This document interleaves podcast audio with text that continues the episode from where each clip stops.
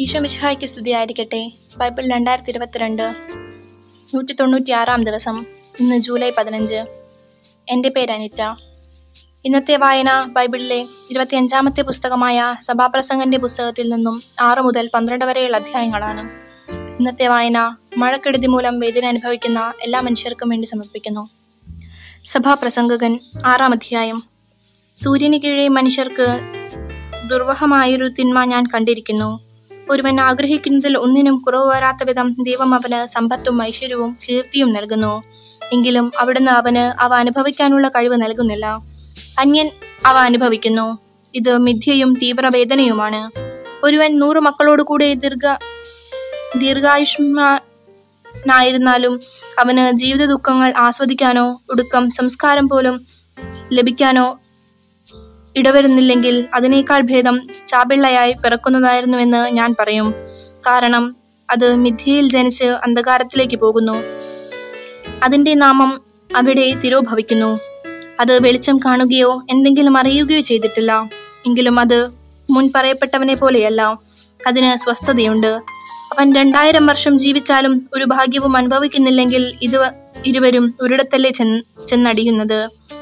ഉദരപൂർ പൂർണ പൂരണത്തിനാണ് മനുഷ്യന്റെ അധ്വാനം മുഴുവൻ. എങ്കിലും അവന് വിശപ്പടങ്ങുന്നില്ല. ജ്ഞാനിക്ക് മൂഢനേക്കാൾ എന്ത് മേന്മയാണുള്ളത്? മറ്റുള്ളവരുടെ മുൻപിൽ ചമഞ്ഞു നടക്കാൻ അറിയുന്നത് കൊണ്ട് ദരിദ്രന് എന്തു നേട്ടം? കൺമുൻപിലുള്ളത് കൊണ്ട് തൃപ്തിപ്പെടുന്നതാണ് സങ്കല്പങ്ങളിൽ അലയുന്നതിനേക്കാൾ നല്ലത്. ഇതും മിഥ്യയും പാഴ്വേലയുമാണ്. ഉണ്ടാ ഉണ്ടായിട്ടുള്ളതിനെല്ലാം പേരിട്ടു കഴിഞ്ഞു. മനുഷ്യൻ ആരാണെന്നും തന്നേക്കാൾ ശക്തനോട് മല്ലിടാൻ അവന് കഴിവില്ലെന്നും വ്യക്തമാക്കി കഴിഞ്ഞു. ആയി കഴിഞ്ഞു വാക്കുകളുടെ പെരുപ്പം മിഥ്യയുടെ പെരുപ്പം തന്നെ. മനുഷ്യന് ഇതിലെന്തു മേന്മ? നിഴൽ പോലെ കടന്നുപോകുന്ന ഈ വ്യർത്ഥമായ ഹ്രസ്വ ജീവിതത്തിൽ മനുഷ്യന് നന്മയായിട്ടുള്ളത് എന്താണെന്ന് ആരറിയുന്നു? സൂര്യന് കീഴെ തനിക്ക് ശേഷം എന്ത് സംഭവിക്കുമെന്ന് അവനോട് പറയാൻ ആർക്ക് കഴിയും? അധ്യായം ഏഴ്. വിവിധ ചിന്തകൾ.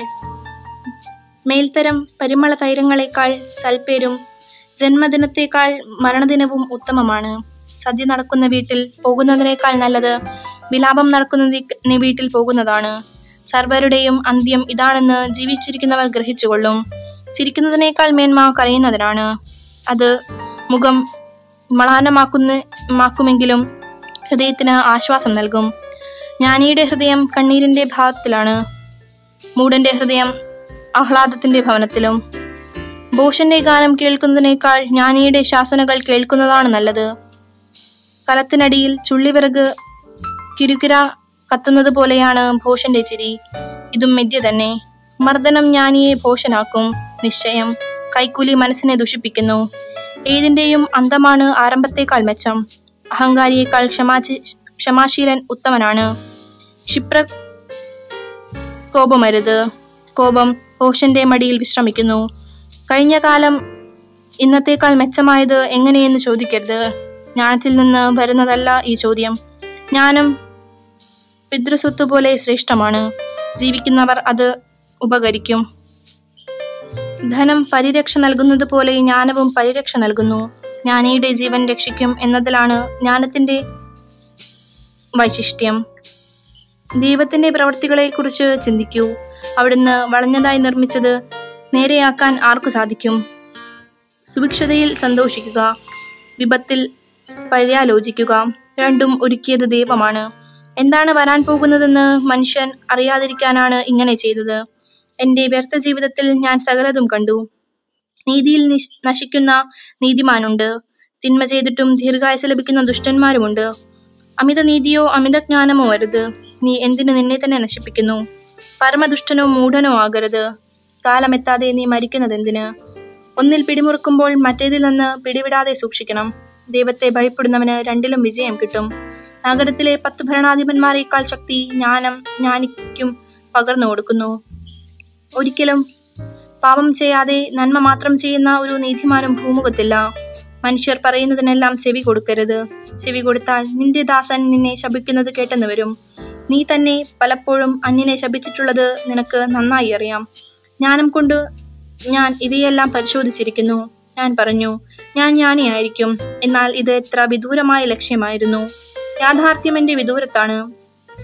ആഴത്തിൽ അളക്കാൻ കഴിയാത്ത ആഴത്തിൽ ആർക്ക് അത് കണ്ടുപിടിക്കാൻ കഴിയും? ജ്ഞാനവും കാര്യങ്ങളുടെ പൊരുളും വിവേചന ബുദ്ധിയോടെ അന്വേഷിച്ചറിയാനും ബോഷത്തൻ ബോഷത്വത്തിന്റെ ദുഷ്ടതയും ഭ്രാന്താകുന്ന മൗഢ്യവും ഗ്രഹിക്കാനും ഞാൻ പരിശ്രമിച്ചു. മരണത്തേക്കാൾ കൈപ്പുള്ളവയാണ് നാരി എന്ന് ഞാൻ മനസ്സിലാക്കി. കാരണം അവളുടെ ഹൃദയം കെണിയും വലയുമാണ്. കൈകൾ ചങ്ങലയും ദൈവപ്രസാദമുള്ളവർ അവളിൽ നിന്ന് രക്ഷ നേടും. എന്നാൽ പാപി അവളുടെ പിടിയിൽപ്പെടും. സഭാപ്രസംഗകൻ പറയുന്നു എന്റെ മനസ്സ് തുടർച്ചയായി അന്വേഷിച്ചിട്ടും കണ്ടുപിടിക്കാൻ കഴിയാത്ത ഒന്ന് ഇതാ ഞാൻ കണ്ടിരിക്കുന്നു. അല്പാൽപമായി അറിഞ്ഞതിന്റെ ആകെത്തുകയാണിത്. എന്റെ മനസ്സ് ആവർത്തിച്ച് അന്വേഷിച്ചിട്ടും കണ്ടെത്താൻ കഴിയാത്തതാണിത്. ആയിരത്തിൽ ഒരുവനെ ഞാൻ പുരുഷനായി കണ്ടു. എന്നാൽ ഒരുവളെയും സ്ത്രീയായി കണ്ടില്ല. അവളെ ഞാൻ കണ്ടത് ഇതാണ് ദൈവം മനുഷ്യനെ സരളഹൃദയനായി സൃഷ്ടിച്ചു. എന്നാൽ അവന്റെ സങ്കീർണ പ്രശ്നങ്ങൾ അവന് അവന്റെ തന്നെ സൃഷ്ടിയാണ്. എട്ടാം അധ്യായം. ജ്ഞാനിയും രാജാവും. ജ്ഞാനിയെ പോലെ ആരുണ്ട്? പൊരുളറിയുന്നവൻ ആരുണ്ട്? ജ്ഞാനം മുഖത്തെ പ്രശോഭിപ്പിക്കുന്നു. പുരുഷഭാവത്തെ അകറ്റുന്നു. ദേവനാമത്തിൽ ചെയ്ത ശബദമോർത്ത് രാജകൽപ്പന പാലിക്കുക. അനിഷ്ടകരമെങ്കിലും അവന്റെ സന്നിധി വിട്ട് പോയി ഉടനെ അത് ചെയ്യുക. യഥേഷ്ടം പ്രവർത്തിക്കുന്നവനാണല്ലോ രാജാവ്. അവന്റെ വാക്ക് അന്തിമമാണ്. നീ എന്തു ചെയ്യുന്നു എന്ന് അവനോട് ചോദിക്കാൻ ആരും മുതിരും. കൽപ്പന അനുസരിക്കുന്നവന് ഒരു ഉപദ്രവവും ഉണ്ടാവുകയില്ല. ഞാൻ ഈ തക്ക സമയവും വഴി അറിയുന്നു മനുഷ്യജീവിതം ഭാരത്തിന് അടിപ്പെട്ടതെങ്കിലും ഓരോന്നിനും അതതിന്റെ സമയം നീതിയുമുണ്ട്. ഭാവി അവന് അജ്ഞാതമാണ്. അത് എങ്ങനെയിരിക്കുമെന്ന് പറയാൻ ആർക്ക് കഴിയും? പ്രാണനെ പിടിച്ചു നിർത്താനോ മരണം നിശ്ചയിക്കാനോ ആർക്കും കഴിയും. യുദ്ധസേന സേവനത്തിൽ നിന്ന് വിടുതൽ ഇല്ല. ദുഷ്ടതയ്ക്ക് അടിമയായവരെ അത് മോചിപ്പിക്കുകയില്ല. മനുഷ്യ മനുഷ്യൻ മനുഷ്യന്റെ മേൽ അധികാരം സ്ഥാപിച്ച് ദ്രോഹിക്കുന്നതിനിടെ സൂര്യന് കീഴിൽ എല്ലാത്തിനും സൂക്ഷ്മ നിരീക്ഷണം നടത്തി കണ്ടെത്തിയവയാണിത്. ദുഷ്ടനും നീതിമാനും ഒന്നുപോലെ. ദുഷ്ടന്മാരെ സംസ്കരിക്കുന്നത് ഞാൻ കണ്ടു. വിശുദ്ധ സ്ഥലത്ത് വ്യാപരിച്ചിരുന്നവരാണ് അവർ. ഇതൊക്കെ ചെയ്ത തങ്ങളുടെ നഗരത്തിൽ അവർ ശ്ലാഘിക്കപ്പെട്ടിരുന്നു. ഇതും മിഥ്യ തന്നെ. തിന്മയ്ക്ക് ഉള്ള ശിക്ഷ ഉടൻ നട നടപ്പാക്കാതിനാൽ മനുഷ്യമക്കളുടെ ഹൃദയം അതിൽ മുഴുകുന്നു. നൂറു തവണ തിന്മ ചെയ്തിട്ടും ദുഷ്ടന്റെ ജീവിതം സുദീർഘ സുദീർഘമാണെങ്കിലും ദൈവഭക്തന് എല്ലാം ശുഭമായിരിക്കുമെന്ന് എനിക്ക് നന്നായിട്ടറിയാം. കാരണം അവൻ ദൈവസന്നിധിയിൽ ഭക്തിയോടെ വ്യാപരിക്കുന്നു. നീചന് നന്മ കൈവരികയില്ല. ജീവിതം നിഴൽ പോലെ നീട്ടാനും അവന് കഴിയുകയില്ല. കാരണം അവൻ ദൈവസന്നിധിയിൽ ഭയത്തോടെയല്ല വ്യാപരിക്കുന്നത്. നീതിമാന്മാർക്ക് നീചന്മാരുടെ പ്രവർത്തികൾക്ക് യോജിച്ച അനുഭവവും നീചന്മാർക്ക് നീതിമാന്മാരുടെ പ്രവർത്തികൾക്ക് യോജിച്ച അനുഭവവും ഉണ്ടാകുന്നു എന്നത് ഭൂമിയിലുള്ള ഒരു മിഥ്യയാണ്. ഇതും മിഥ്യയാണെന്ന് ഞാൻ പറഞ്ഞു. ഇവിടെ ഞാൻ നിർദ്ദേശിക്കുന്നത് സന്തോഷിക്കുക എന്നാണ്. ഭക്ഷിക്കുകയും പാനം ചെയ്യുകയും ആനന്ദിക്കുകയും ചെയ്യുന്നതല്ലാതെ വേറെ ഭാഗ്യമില്ല. ഇത് സൂര്യന് കീഴെ ദൈവം അവന് നൽകിയിരിക്കുന്ന ആയുഷ്കാലത്തെ പ്രയത്നങ്ങളിൽ അവനെ തുണയ്ക്കും. ജ്ഞാനത്തെ അറിയാനും മനുഷ്യന്റെ വ്യാപാരങ്ങൾ മനസ്സിലാക്കാനും ഞാൻ രാപ്പകൽ വിശ്രമെന്നിയെ പരിശ്രമിച്ചു. അപ്പോൾ കണ്ടത് ദൈവത്തിന്റെ കരവേലകളാണ്. സൂര്യന് കീഴെ നടക്കുന്ന പ്രവൃത്തികളെല്ലാം കണ്ടുപിടിക്കാൻ മനുഷ്യന് സാധ്യമല്ലെന്നാണ് എത്ര ബുദ്ധിമുട്ടി അന്വേഷിച്ചാലും അത് കണ്ടെത്തുകയില്ല. അത് കണ്ട് കണ്ടുപിടിച്ചുവെന്ന് ബുദ്ധിമാൻ അവകാശപ്പെട്ടാലും അത് അവന് അതീതമത്രേ. ഒൻപതാം അധ്യായം. നീതിമാനെയും ജ്ഞാനിയെയും അവരുടെ പ്രവൃത്തികളെയും ദൈവം നിയന്ത്രിക്കുന്നുവെന്ന് ഞാൻ ആഴത്തിൽ ചിന്തിച്ചറിഞ്ഞു. അത് സ്നേഹപൂർവമോ ദ്വേഷപൂർവമോ എന്ന് മനുഷ്യൻ അറിയുന്നില്ല. അവന്റെ മുൻപിലുള്ളതെല്ലാം മിഥ്യയാണ്. എന്നാൽ നീതിമാനും നീചനും സന്മാർഗിയും ദുഷ്മാർഗിക്കും ശുദ്ധനും അശുദ്ധനും ബലിയർപ്പിക്കുന്നവനും അർപ്പിക്കാത്തവനും നല്ലവനും ദുഷ്ടനും ശപഥം ചെയ്യുന്നവനും ചെയ്യാത്തവനും ഗതി ഒന്നു തന്നെ. എല്ലാവർക്കും ഒരേ ഗതി വന്നു ചേരുന്നത് സൂര്യന് കീഴെ എല്ലാ പ്രവൃത്തികളിലും അടങ്ങിയിരിക്കുന്ന തിന്മയാണ്. മനുഷ്യഹൃദയം തിന്മ കൊണ്ട് നിറഞ്ഞിരിക്കുന്നു. ജീവിതകാലം മുഴുവൻ അവർ ഭ്രാന്ത് കൊണ്ട് നിറഞ്ഞിരിക്കുന്നു. അതിനുശേഷം അവർ മൃതലോകത്തിലെത്തുന്നു. എന്നാൽ ജീവിക്കുന്നവരോടൊപ്പം എണ്ണപ്പെടുന്നവന് എന്നിട്ടും പ്രത്യാശയുണ്ട്. ജീവനുള്ള നായി ചത്ത സിംഹത്തേക്കാൾ ഭേദമാണല്ലോ. കാരണം ജീവിക്കുന്നവർക്കറിയാം തങ്ങൾ മരിക്കുമെന്ന് മരിച്ചവരാകട്ടെ ഒന്നും അറിയുന്നില്ല. അവർക്ക് ഒരു പ്രതിഫലവും ഇനിയില്ല. അവരെക്കുറിച്ചുള്ള സ്മരണ അസ്തമിച്ചിരിക്കുന്നു. അവരുടെ സ്നേഹവും ദ്വേഷവും അസൂയയും നശിച്ചു കഴിഞ്ഞു. സൂര്യന് കീഴെ ഒന്നിലും അവർക്ക് ഇനിമേൽ ഓഹരിയില്ല. പോയി സന്തോഷത്തോടു കൂടെ അപ്പം ഭക്ഷിക്കുക. ആഹ്ലാദഭരിതനായി വീഞ്ഞു കുടിക്കുക. കാരണം നീ ചെയ്യുന്നത് ദൈവം അംഗീകരിച്ചു കഴിഞ്ഞതാണ്. നിന്റെ വസ്ത്രം എപ്പോഴും ശുഭമായിരിക്കട്ടെ. ശുഭ്രമായിരിക്കട്ടെ. നീ തലയിൽ എണ്ണ പുരട്ടാതിരിക്കരുത് സൂര്യന് കീഴെ ദൈവം നിനക്ക് നൽകിയിരിക്കുന്ന വ്യർത്ഥമായ ജീവിതം നീ സ്നേഹിക്കുന്ന ഭാര്യയോടൊത്ത് ആസ്വദിക്കുക. കാരണം അത് നിന്റെ ജീവിതത്തിന്റെയും സൂര്യന് കീഴെ നീ ചെയ്യുന്ന പ്രയത്നത്തിന്റെയും ഓഹരിയാണ്. ചെയ്യാനുള്ളത് സർവശക്തിയോടുകൂടി ചെയ്യുക. എന്നാൽ നീ ചെന്നു ചേരേണ്ട പാതാളത്തിൽ ജോലിക്കോ ചിന്തയ്ക്കോ വിജ്ഞാനത്തിനോ അറിവിനോ സ്ഥാനമില്ല. സൂര്യന് കീഴെ ഓട്ടം വേഗം ഉള്ളവനോ യുദ്ധം ശക്തിയുള്ളവനോ അപ്പം ജ്ഞാനിക്കോ ധനം ബുദ്ധിമാനോ അനുഗ്രഹം സമർത്ഥനവുമല്ല ലഭിച്ചിരിക്കുന്നതെന്ന് ഞാൻ കണ്ടു. എല്ലാം യാദൃഷ്ടികമായി സംഭവിക്കുന്നതാണ്. തന്റെ സമയം മനുഷ്യന് അജ്ഞാതമാണ്. മത്സ്യം വലയിൽ പെടുന്നത് പോലെയും പക്ഷികൾ കെണിയിൽ കുടുങ്ങുന്നത് പോലെയും കഷ്ടകാലം വിചാരിക്കാത്ത നേരത്ത് മനുഷ്യമക്കളെ കൊടുക്കുന്നു. ജ്ഞാനിയും ഭൂഷനും. സൂര്യന് കീഴെ ജ്ഞാനത്തിന് ശ്രേഷ്ഠമായൊരു ദുഷ്ട ദൃഷ്ടാന്തം ഞാൻ കണ്ടു. ഏതാനും ആളുകൾ മാത്രമുള്ള ഒരു ചെറിയ നഗരമുണ്ടായിരുന്നു. ശക്തനായ ഒരു രാജാവ് വന്ന് അതിനെതിരെ പ്രബലമായ ഉപരോധം ഏർപ്പെടുത്തി. എന്നാൽ അവിടെ നിർധനനായ ഒരു ജ്ഞാനി ഉണ്ടായിരുന്നു. അവൻ തന്റെ ബുദ്ധി കൊണ്ട് ആ നഗരത്തെ രക്ഷിച്ചു. പക്ഷേ ആരും അവനെ സ്മരിച്ചില്ല. ദരിദ്രന്റെ ജ്ഞാനം അപമാനിക്കപ്പെടുകയും അവന്റെ വാക്കുകൾ അവഗണിക്കപ്പെടുകയും ചെയ്താലും ജ്ഞാനമാണ് ശക്തിയേക്കാൾ ശ്രേഷ്ഠമെന്ന് ഞാൻ പറയുന്നു. മൂഢന്മാരെ ഭരിക്കുന്ന രാജാവിന്റെ ആക്രോശത്തേക്കാൾ ശ്രേഷ്ഠമാണ് ജ്ഞാനിയുടെ ശാന്തമായ വാക്കുകൾ. ആയുധങ്ങളെക്കാൾ ശ്രേഷ്ഠമാണ് ജ്ഞാനം. എന്നാൽ വളരെയധികം നന്മ നശിപ്പിക്കൽ ഒരൊറ്റ പാപി മതി. പത്താം അധ്യായം. ചത്ത ഈച്ച പരിമളദ്രവ്യത്തിൽ ദുർഗന്ധം കലർത്തുന്നു. അതുപോലെ ജ്ഞാനവും പ്രശസ്തിയും കെടുത്താൻ അല്പം മൗഢ്യം മതി. ജ്ഞാനിയുടെ ഹൃദയം വലത്തോട്ടും വിഡ്ഢികളുടെ ഹൃദയം ഇടത്തോട്ടും ചായ്വ് കാണിക്കുന്നു. മൂടൻ വഴിയെ നടന്നാൽ മതി. അല്പബുദ്ധിയായ അവൻ താൻ ഭോഷനാണെന്ന് വെളിപ്പെടുത്തും. രാജാവ് കോപിച്ചാൽ സ്ഥലം വിടാതെ അവിടെ തന്നെ നിൽക്കണം. വിധേയത്വം വലിയ തെറ്റുകൾക്ക് പരിഹാരമായി ഭവിക്കും. സൂര്യന് കീഴെ ഞാൻ ഒരു തിന്മ കണ്ടു. രാജാക്കന്മാർക്ക് പറ്റുന്ന ഒരു തെറ്റ്. ഭോഷൻ ഉന്നത സ്ഥാനത്തെത്തുന്നു. സമ്പന്നർ താണ തലങ്ങളിലിരിക്കുന്നു. അടിമകൾ കുതിരപ്പുറത്തും പ്രഭുക്കൾ അടിമകളെ പോലെ കാൽനടയായും സഞ്ചരിക്കുന്നത് ഞാൻ കണ്ടു. കുഴി കുഴിക്കുന്നവൻ അതിൽ വീഴും. ചുമര് പൊളിക്കുന്നവന് സർപ്പദംശനമേൽക്കും. കല്ലുവെട്ടുന്നവന് അതുകൊണ്ട് തന്നെ മുറിവേൽക്കും. പിറകു കീറുന്നവന് അതിൽ നിന്ന് അപകടം സംഭവിക്കും.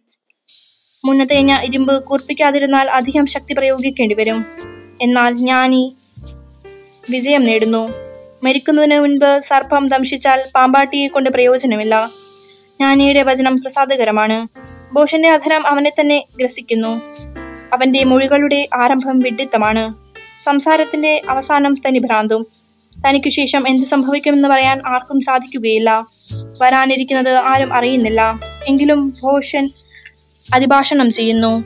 നഗരത്തിലേക്കുള്ള വഴി അറിയാതെ കഷ്ടപ്പെട്ട് ഭോഷൻ തളരുന്നു. ശിശു ഭരണം നടത്തുകയും രാജാക്കന്മാർ ഉഷസിൽ വിരുന്നുണ്ണുകയും ചെയ്യുന്ന രാജ്യമേ നിനക്കു ഹാ കഷ്ടം. ആദിജാതിമുള്ള രാജാവിനെ ലഭിച്ച രാജ്യം ഭാഗ്യമുള്ളത്. അവിടെ രാജകുമാരന്മാർ ശക്തി ആർജിക്കാൻ വേണ്ടി ഉത്തമൻ ഉന്മത്തരാകാനല്ല.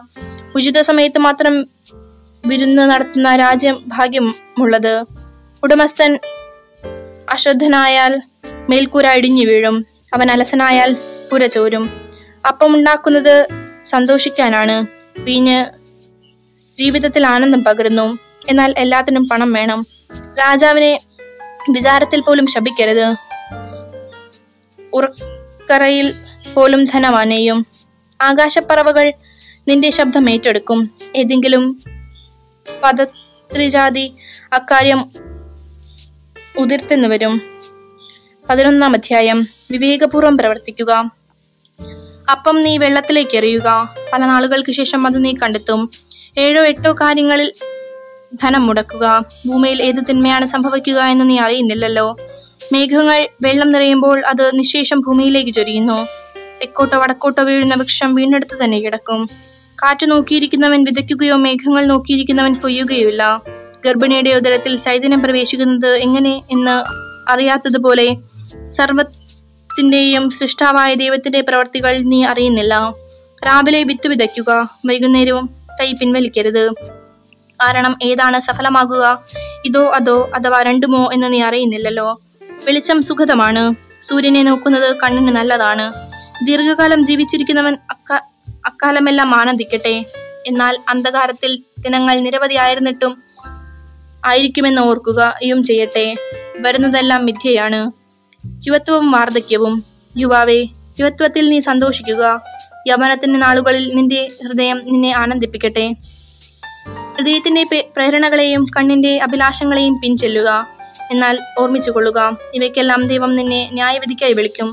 മനസ്സിൽ നിന്ന് ആകുലത അകറ്റുക ശരീരത്തിൽ നിന്ന് വേദന ദൂരീകരിക്കുക. യുവത്വവും ജീവിതത്തിന്റെ പ്രഭാതവും വിദ്യയാണ്. പന്ത്രണ്ടാം അധ്യായം.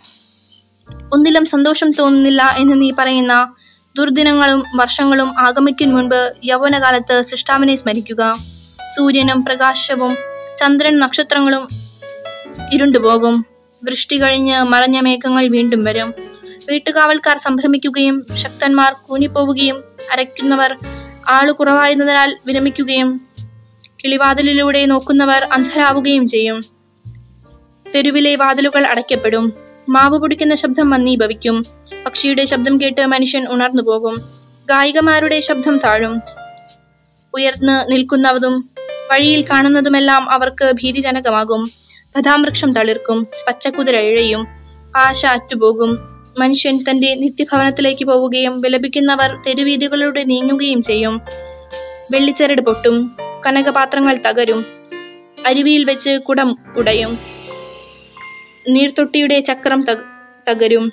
ധൂളി അതിന്റെ ഉറവിടമായ മണ്ണിലേക്ക് മടങ്ങും. ആത്മാവ് തന്റെ ദാതാവായ ദൈവത്തിങ്കിലേക്ക് തിരിച്ചു പോവുകയും ചെയ്യും.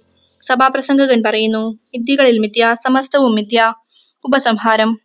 സഭാപ്രസംഗകൻ ജ്ഞാനിയായിരുന്നു. കൂടാതെ അവൻ ആപ്ത വചനങ്ങൾ വിവേചിക്കുകയും പഠിക്കുകയും ക്രമത്തിലെടുക്കുകയും ചെയ്തുകൊണ്ട് ജനങ്ങൾക്ക് അറിവ് പകർന്നു. ഇമ്പമുള്ള വാക്കുകൾ കണ്ടുപിടിക്കാൻ സഭാപ്രസംഗകൻ ശ്രമിച്ചിട്ടുണ്ട്. സത്യവചന സത്യവചസ്സുകൾ സത്യസന്ധമായി രേഖപ്പെടുത്തുകയും ചെയ്തിരിക്കുന്നു. ജ്ഞാനിയുടെ വാക്കുകൾ ഇടയന്റെ വടി പോലെയാണ്. ഇടയന്റെ സമാഹരിക്കപ്പെട്ട സൂക്തങ്ങൾ തറഞ്ഞുകയറിയ ആണികൾ പോലെയാണ്. മകനെ ഇതിലപ്പുറമുള്ള സകലതിനും നീ മുൻകരുതലുള്ളവരായിരിക്കണം. നിരവധി ഗ്രന്ഥങ്ങൾ നിർമ്മിക്കുക എന്ന് വെച്ചാൽ അതിന് അവസരമുണ്ടാവുകയില്ല. അധ്യയനം അധികമായാൽ അത് ശരീരത്തെ തളർത്തും. പരിസമാപ്തി ഇതാണ്. എല്ലാം കേട്ട് കഴിഞ്ഞതു തന്നെ ദൈവഭയമുള്ളവനായിരിക്കുക. അവിടുത്തെ കൽപ്പനകൾ പാലിക്കുക. മനുഷ്യന്റെ മുഴുവൻ കർത്തവ്യവും ഇതുതന്നെ. നല്ലതു ചീത്തയായ ഏത് നിഗൂഢ പ്രവൃത്തിയും ദൈവം നീതിപീഠത്തിനു മുൻപിൽ കൊണ്ടുവരും.